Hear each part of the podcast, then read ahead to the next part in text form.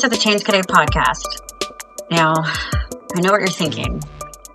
Akila, Dr. Akila, Dr. Cadet, what happened to season three? It's been a year plus we haven't heard from you. Yes, that is true and right. And I don't know if you know, I've been dismantling white supremacy. We had the murder of George Floyd May 25th, 2020, and I've been busy nonstop since then. We're in a period of racial awakening and reckoning and allyship and accomplice and showing up and figuring out how to do it. And I've been helping businesses all around the world figure it out. But I missed y'all. So we have a limited series where I interview three incredible authors about their book or their process of the book or a little combination of both. And it all ties back to dismantling white supremacy because you know me. Now, I do the same thing as a regular Change Cadet podcast, which is ask how people are a soldier of change. How are they a change Cadet? Now, because so much has happened since 2020, I'm moving away from soldier, even though that's what Cadet my last name, means. It's more so how are people change agents? How are they affirmed in themselves while doing work that isn't so pleasant? It's a moment to be comfortable being uncomfortable. So tune in, listen, remember to like and subscribe. And if anything, buy the books, y'all. Books are important. Buy the books. I hope you enjoy this limited series. Welcome, everyone, to the Change Cadet podcast. We have missed you. I've been dismantling white supremacy for for a long while, uh, but we're here to do a limited series, and we're kicking it off with one of my favorite people, Ashley Feinstein Gerstley. Hello. Hello. Wow, honored. I'm too. I mean, we have so much to talk about. We've been doing so much work together, and so folks can hear about it. But before we get into those details, I would love for you to introduce yourself. Yes. Where to begin? So, I am Ashley. As you said, I founded a company called The Fiscal Femme, which is a feminist money platform that helps women get wealthy long story short. And I started it because I needed it myself personally and wrote a book in 2019 called The 30 Day Money Cleanse. And then most recently have been working on a book that Akila has been a huge part of called Financial Adulting. Everything you need to know and do to be financially confident and conscious adult. Dun dun dun. Um, yeah, I mean, I, I think your platform is really important because it highlights um, how those who identify as women can show up, right? And uh, a place that's traditionally not designed for us. There's still that image of like, if we're thinking about money, we're thinking about that heterosexual, cis gendered white male who's like in a power suit, who's like making decisions, sometimes a hoodie, depending on, you know, if it's cryptocurrency or NFTs, right? Or not. But the thing I love about the Fiscal Femme that, you know, you have outlined is we believe that financial well-being is all about equality and I think that's really, really important. And you also highlight intersectionality um, with what that means as far as um, equality. I'm just going to add to your bio that you've been featured in Forbes, NBC, Glamour, New York Times, and my favorite, among others. You're out there and around. Um, you're also a noted speaker, um, and you're in different places and an author of two books. Uh, before I forget, the book is available on Amazon and you can pre order. And pre orders are incredibly important for all authors, but particularly for women um, so that they can, you know, be seen in an industry that sometimes um, has a little bit of bias in it. so um, I like to start off by always asking our um, guest how they are a change Cadet. So, as you know, Cadet is my last name. It means soldier. I'm a soldier of change, blah, blah, blah. Soldiers are oppressive, but I like to say a change agent. So, like, how are you a change agent? Like, I know your answer, but would love to hear how you are a change agent. Like, what is your answer for me? Um, so, I view it a change agent, even being asked that I am one, I view it more as a goal than something that I've attained, a destination. And I guess for me, it starts with myself and what I put out in the world. Um, I'm a financial educator and creator, and something that I realized and why I was so excited to work with you is that my content, and it's reflected in my first book, is that I was leaving out the experiences and unique struggles of BIPOC and BIPOC women and how that's not feminism. And this time around, having you as my sensitivity editor and like the commitment to writing a truly inclusive book and learning so much. And I honestly can't express how much better the book is because of it. Um, I would say that's an example of me learning, growing, doing the work, and on that adventure and journey to be a change Cadet. I love that so much, um, and thank you. I'm honored. I I learned so much from you um, in this process.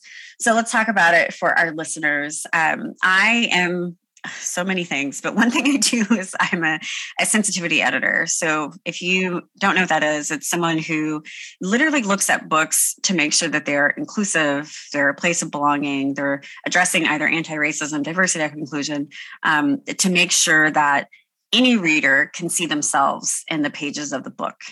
And sensitivity editing has definitely taken off since the murder of George Floyd um, and making sure that authors aren't in a position of cancel culture and authors aren't in a position where they look back on a book and they're like, oof, you know, I, I could have done better. So it's an opportunity to be relevant at the time. And it's important to note relevant at the time because when we think about diversity words, anti racism words, and culture, they're constantly growing and evolving as people are understanding systemic oppression and all these fun things. So I'm curious to you, um, why why a sensitivity editor now? I'm hearing you say as you reflected back on your first book, you're like, okay, there's some opportunities to show up, but you know, why sensitivity editor, and and also why me?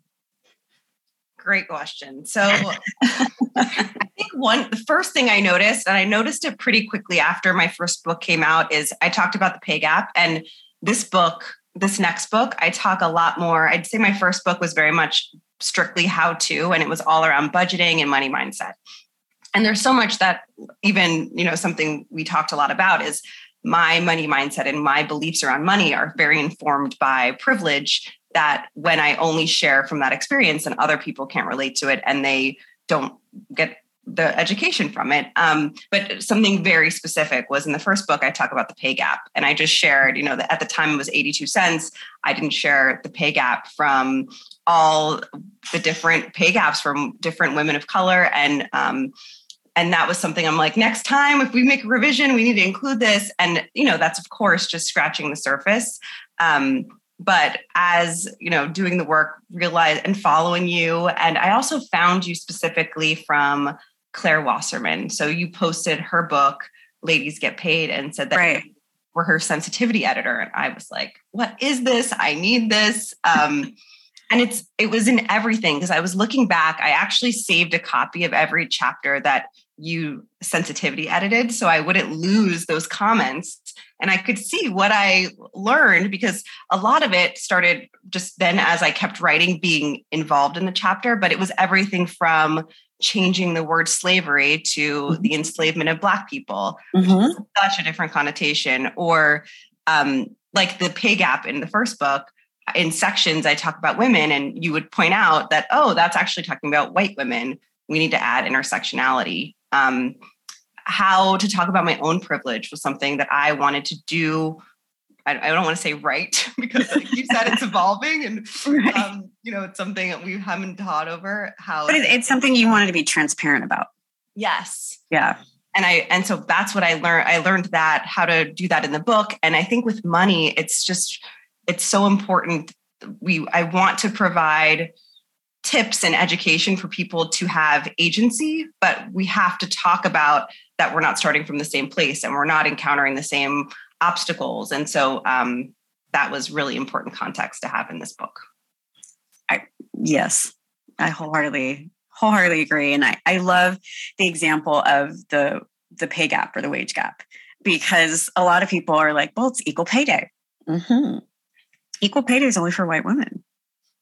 But a lot of people don't realize that because it's like, but I'm a woman, so this is important. Like we have to talk about this. But it's like, okay, well, AAPI is here, and then there's there's layers for AAPI. So if it's someone who's Laos or Vietnamese, it's different than someone who is Japanese who would get paid more than actually white women. There's this whole, you know, kind of layers that are are in there. And by bringing that voice into the second book, um, it's doing something that's incredibly powerful, which is showing your own personal growth, right, of what you've had. Um, realizing, like you said, uh, true feminists are centered in intersectionality. Mm.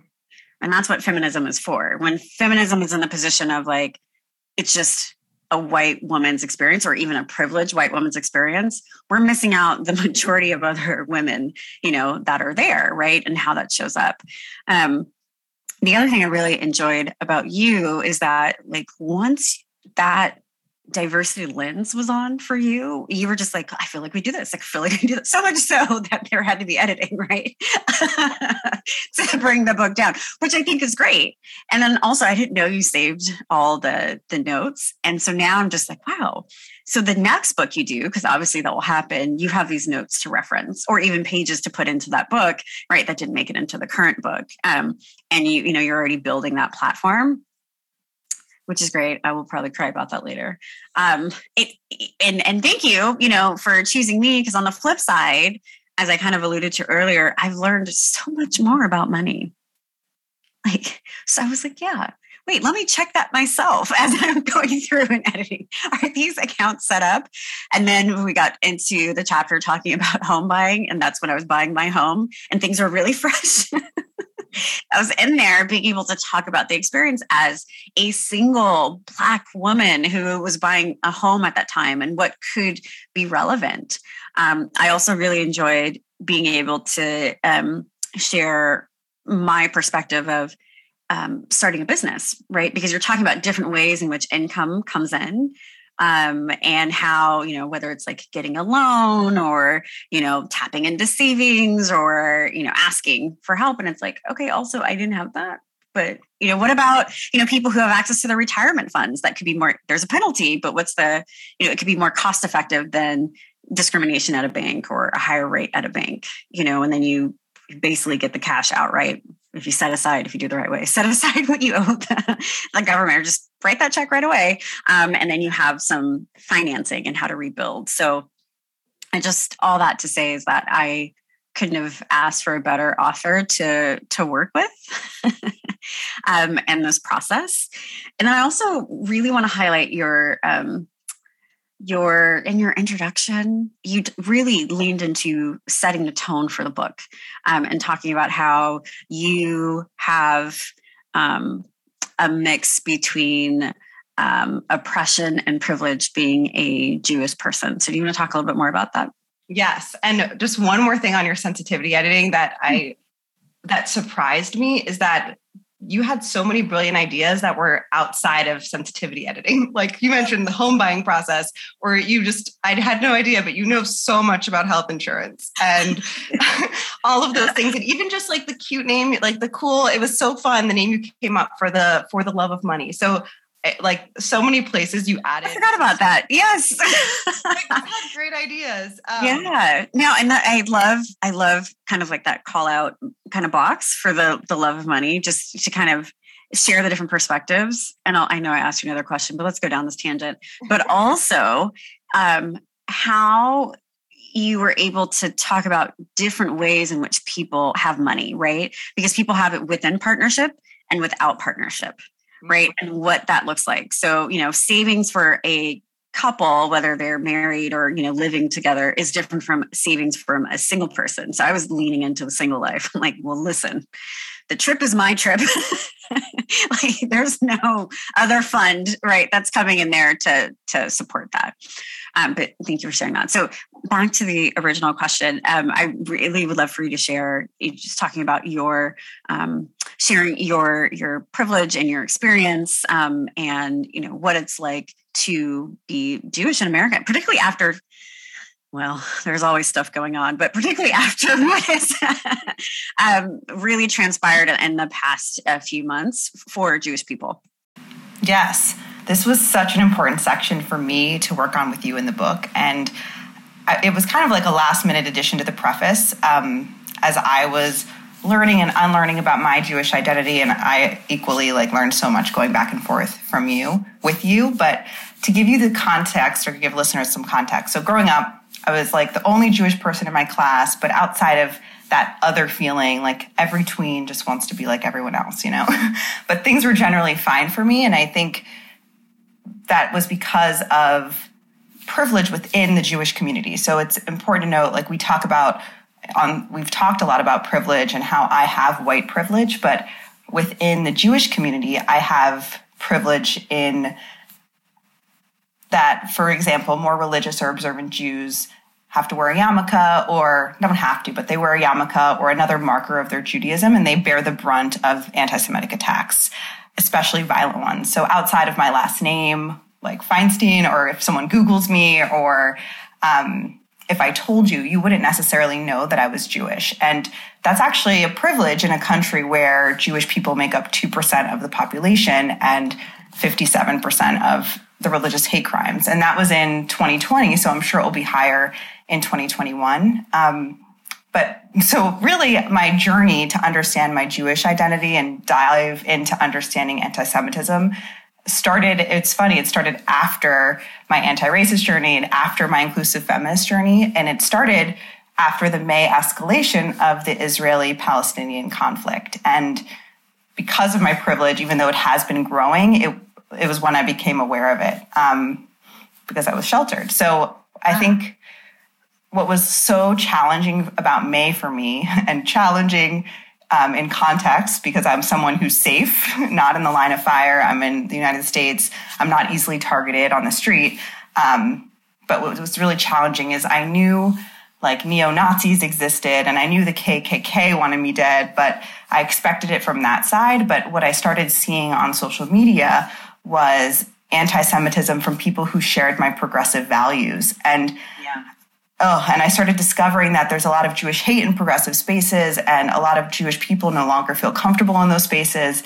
And that shook me because I share those values, and I thought those are my people. And um, so it was kind of horrifying to see the misinformation spread. And I truly don't yeah. think it was malicious. I truly think it was like misinformation and propaganda that's shared to be reshared from less benevolent places. Um, but it was you know, that prompted me to dive into my own history.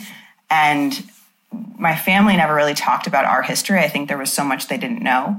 But I used my millennial internet sleuthing and I found that two of my great grandparents actually were murdered in the Holocaust. I didn't know that.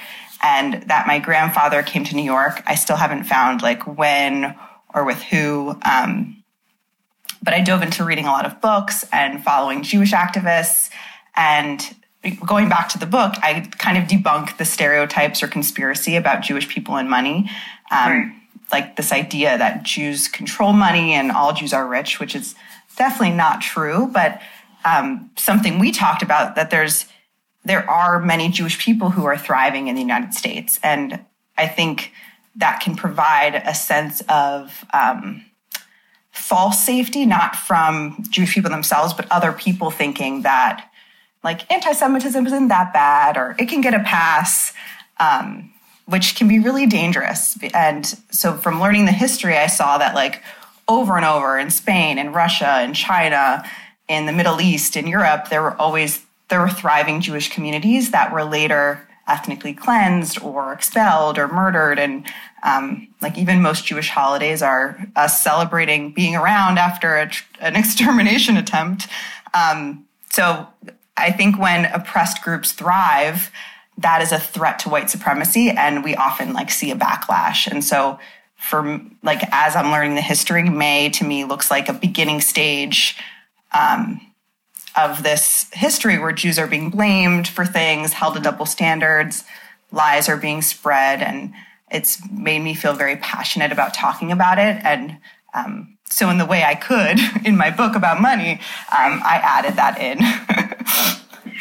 I I think that's incredibly powerful and important. Again, there's so many things that have been happening within the Jewish community, and a lot of people still underestimate how much hate goes towards Jewish people. Mm. Like, and, and I think that's the other side of the coin, right? Because it's like, well, some Jewish people identify as white, some Jewish people can pass as white, so they're fine. Right. Like they're fine, right? There's this this other stereotype of access to money and wealth, so they're fine. Like how and why could this be an issue? I agree that we'll see what happens in 2021 with data. I'm actually really nervous about 2021 data yeah. in general for so many groups. Um, yeah, it's a reality of the situation. I will say that I, I love how um, you shared what you just shared today, but how that comes through in the book of setting an expectation of you know having this identity and you know there are these stereotypes, but this is where I fit in, and yeah, I have some benefits, but this is where I fit in, and showing and role modeling learning and unlearning. So mm-hmm. when we think we're so versed in something because of whatever reason and realizing we have more opportunities to learn and unlearn. So hearing about your family the grandparents, right? The experiences they had that's already telling you a lot because you know the end results, right? Right. Of that. And what does that mean? And how does that show up for you as a feminist, as a author, as a business owner, as a parent? It can show up in so many different spaces. Right. Definitely um I, I felt like that came through the book. Just want to acknowledge to the listeners, not everyone is Ashley. I just need to put that out there um, where there can be the flip side where Jewish people come from oppression, but they don't understand what that means now, today. Right. They don't understand the historical context of that. And they may use their privilege in a harmful way. And yeah. I think that's also could be the same for Black people who could use their privilege in a harmful way. And AAPI, Asian American Pacific Islander, um, people who could use their privilege in a harmful way. That there's always that, but when there's more examples and role models of, yeah, hi, yep, this is our life and our identity. Let's get into some history. What does that mean for me today and how I'm moving forward? That's really where there's the the win.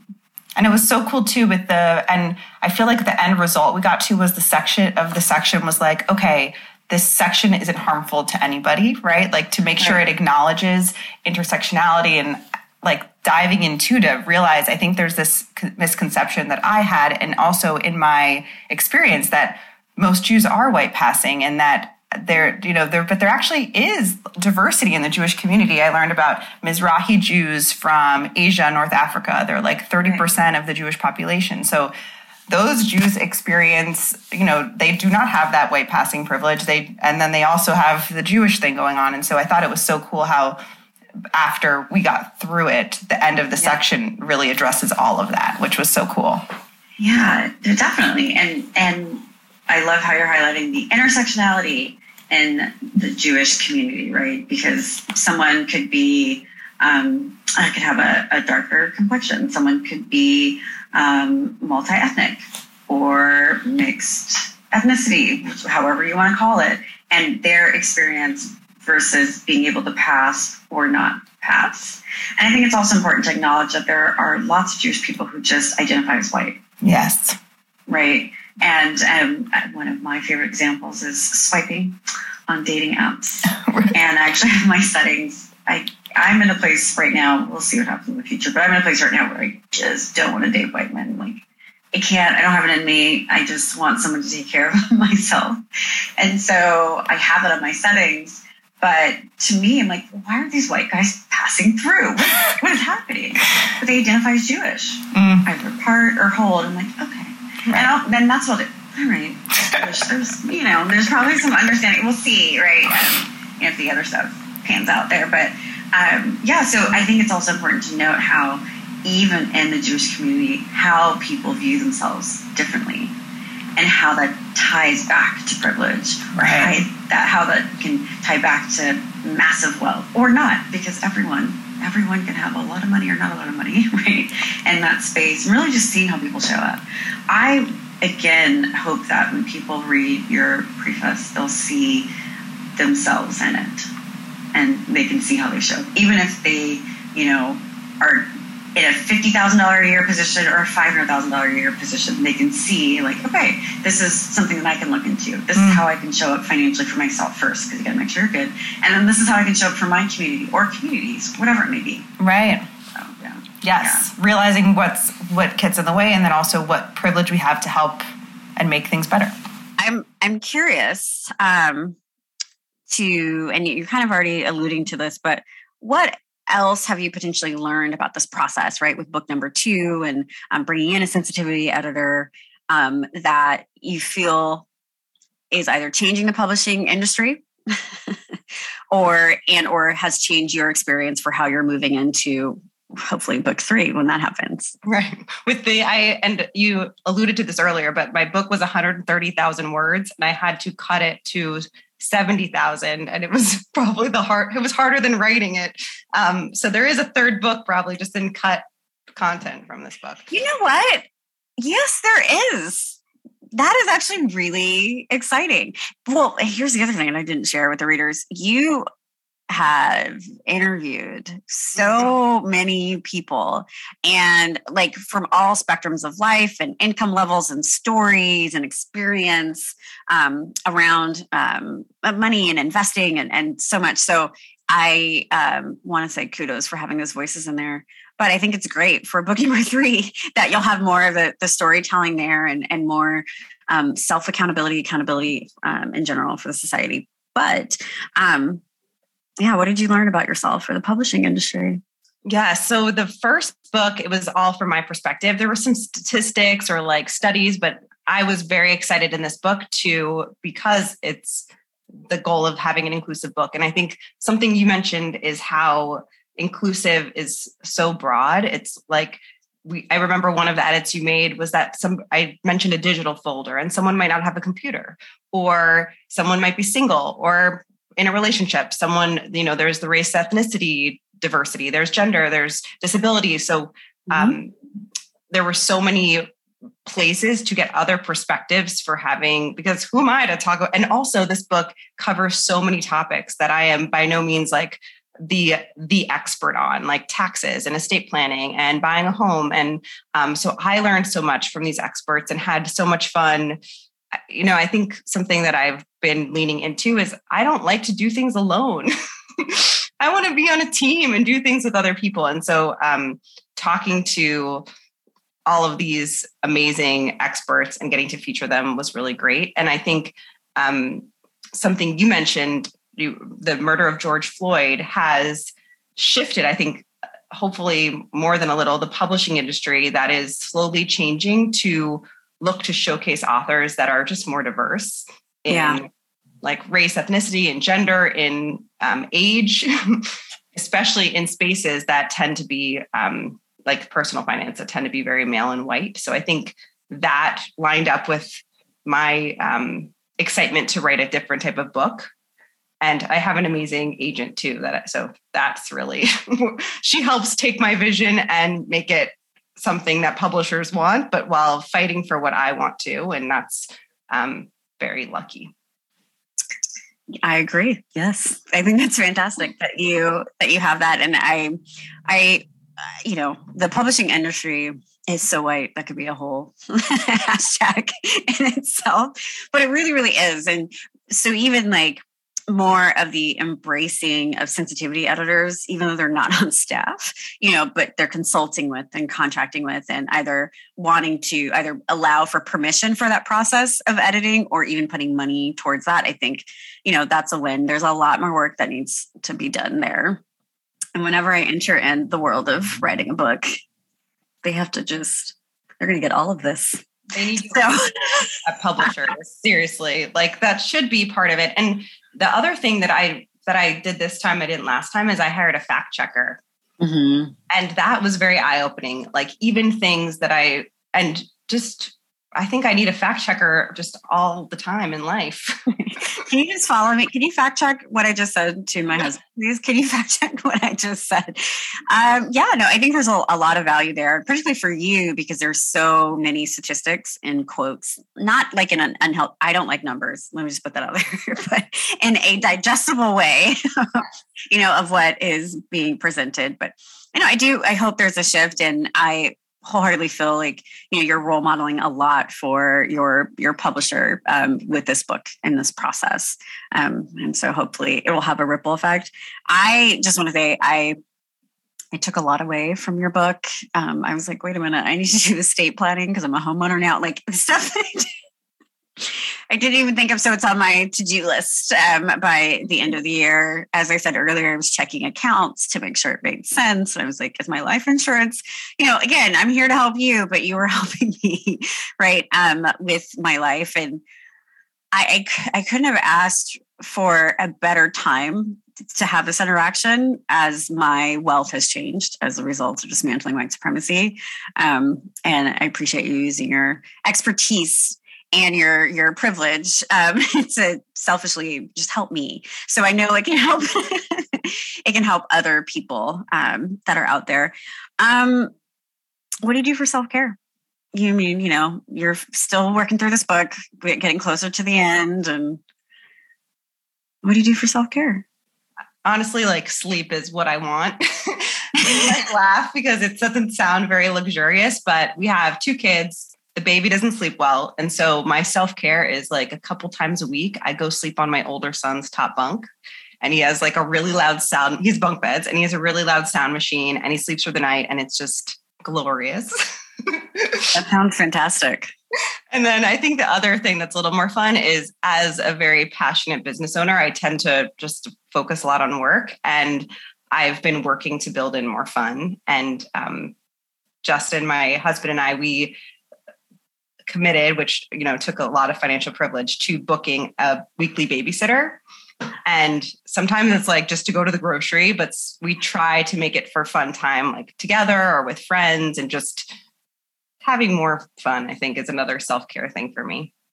I think that's very cute and important. Just to, it's important. I feel as a single person, I have so much advice for couples. Um, I feel it's important to have that kid free time to connect and grocery shopping is fun. I haven't gone to a grocery store in like two years. Um, and when the pandemic's over, I'm I'm gonna dress up. I'm gonna live it up. I'm gonna buy things I don't need. I'm gonna go in the middle to get some unhealthy snacks along with my fruits and vegetables. Like I look forward to it. So it's great that you're giving yourself the space to do that and also the permission to sleep. Mm-hmm. I think sleep is underrated for founders and CEOs. yeah. Oh my gosh. but yeah. I mean, it's important. And I, and, you know, the important part of sleep is like sleeping and not thinking about money or the business or the thing that's coming up. It's just like, I'm going to allow my body to sleep. My doctor told me that because I'm having knee issues, I had a normal MRI and he was like, I just, I need you to rest. Mm. I said, What is that? And how do I rest? Is there some type of guidebook to to this thing you call rest. like I would have much preferred surgery to like force rest because it's like, oh, I can't move. So I gotta like lay down. So um I also am working on rest. It's sometimes hard to say. I love that you're like, can you tell me the most efficient way? What is the most efficient way to rest? Do you just like want my knee up or like what do you mean? Like do nothing? What is it? like? Can I work with my leg up? How? How? Right. I know. I I um I have a fireplace, so um, and it's like a pellet stove, so it's actually a greener way to have a fire. Mm. But it's so it's like quite the vibe, and so now I just like make fires, and then I like look at the fire, and I'm able to look at it for like an hour. Um, so that's one way I'm I'm finding how to do rest. that sounds restful. Yes, to make it happen. Um, so this is a, a, challenging conversation. No, I'm kidding. This question is a, a, plot twist. This may be difficult for you, or maybe not. Um, how do you keep being amazing? Yeah, it is. You know, it's like I'm honored to be called amazing by you. Um, so how do I keep being amazing? I guess what drives me, um, ever since I was a little kid, I used to get so upset by things that are not fair. Mm-hmm. And Justin even says today, he's like, oh my God, you're so caught up with everything being fair and just. And the industry that I work in and educate in, the financial services industry, is like a place of unfairness. If, you know, unfair is probably an understatement there. And money and wealth, like even your mention of intergenerational wealth and passing things down, it affects so many other areas. And so I think, you know, just every it's you know little by little by demystifying these systems and teaching people who have generally been ignored or discriminated against how to navigate it. I just you know it's until those big systemic changes policy corporate all that it's this is what we can do. And so I think that drive and you know the self-care trying to sleep allows me to just keep doing it. Yeah i mean again it's it's important impactful and powerful to be able to have a voice in the financial space that is representative and, and, role modeling behavior of how other people can show up who have you know forms of privilege. Um, and i also think another way keeping amazing is how you are uplifting and including other voices who you know may be intentionally ignored. I use that instead of marginalized or underrepresented because it's a systemic problem like you're talking about but bringing their voices into like you know how can they be part of this um, platform or story or how am i posting something that may be specific to or from a uh, bipoc creator which i think is I think it's wonderful um, to make that happen. I would love to hear from you before we wrap up. Um, what do you want people to get from your book? What do you want the reader to pull um, from your book, Financial Adulting? That's a great question. So I want them to, it's the kind of book that I'd love people to read from start to finish, um, but then to be able to come back to. So at the time you read the book, you might not be buying a home or you might not need life insurance, but it's something that you can, if someone in your community or someone asks you, Oh, I don't know how to do this, that you can be point them to that chapter or you can come back to it. I hope that people get like empathy for themselves from it by understanding what we have working against us. And I think so much financial advice is shameful and we tend to punish ourselves when we don't do things. And so I just hope it's something that becomes an act of self love and more enjoyable than we typically think of personal finance and to um, i guess meet ourselves where we are and just get to move closer to the things we want i love that and i think there's a lot of power in saying like this is where i am and how am i going to move forward right not just new year's resolutions time but really changing the way because as much as I hate to say it, money is a wonderful way to keeping amazing. You know, when you're able to say, like, okay, I have this amount of debt that's going down, or I don't have the credit card debt anymore. Now I can start to plan for, you know, it's it's a way to tap into to rest or that vacation or the privilege of having um, someone come in to help take care of the kids from time to time or you know permanently. There are ways in which people can um, really read this book to find ways that they could improve their life and keeping amazing you know? We talked about it a lot in the and it's funny because i notice when i talk about my book i say we now and i'm like i technically wrote it but i just feel like it's been such a team effort for the book. Um, but there's a it's you it's you. I'm just in the background. I'm basically michelle to your beyonce you know? So.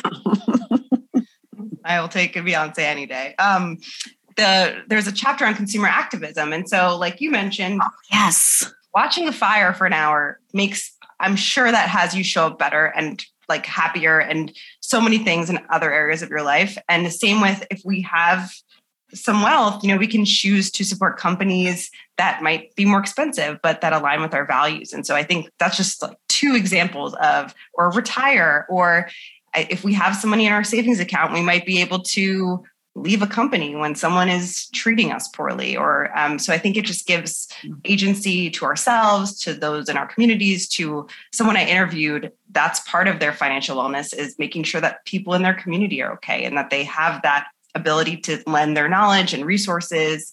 Um, so i just know that more people especially the type of people that you speak to we speak to in our communities if they have more money the world will just be so much better I thank you for uplifting that. I I think it's really important. I, I talk a lot about the summer of allyship when everyone was interested in buying BIPOC or buying Black or buying AAPI, wherever they were, you know, on their journey. But a lot of that fizzled out.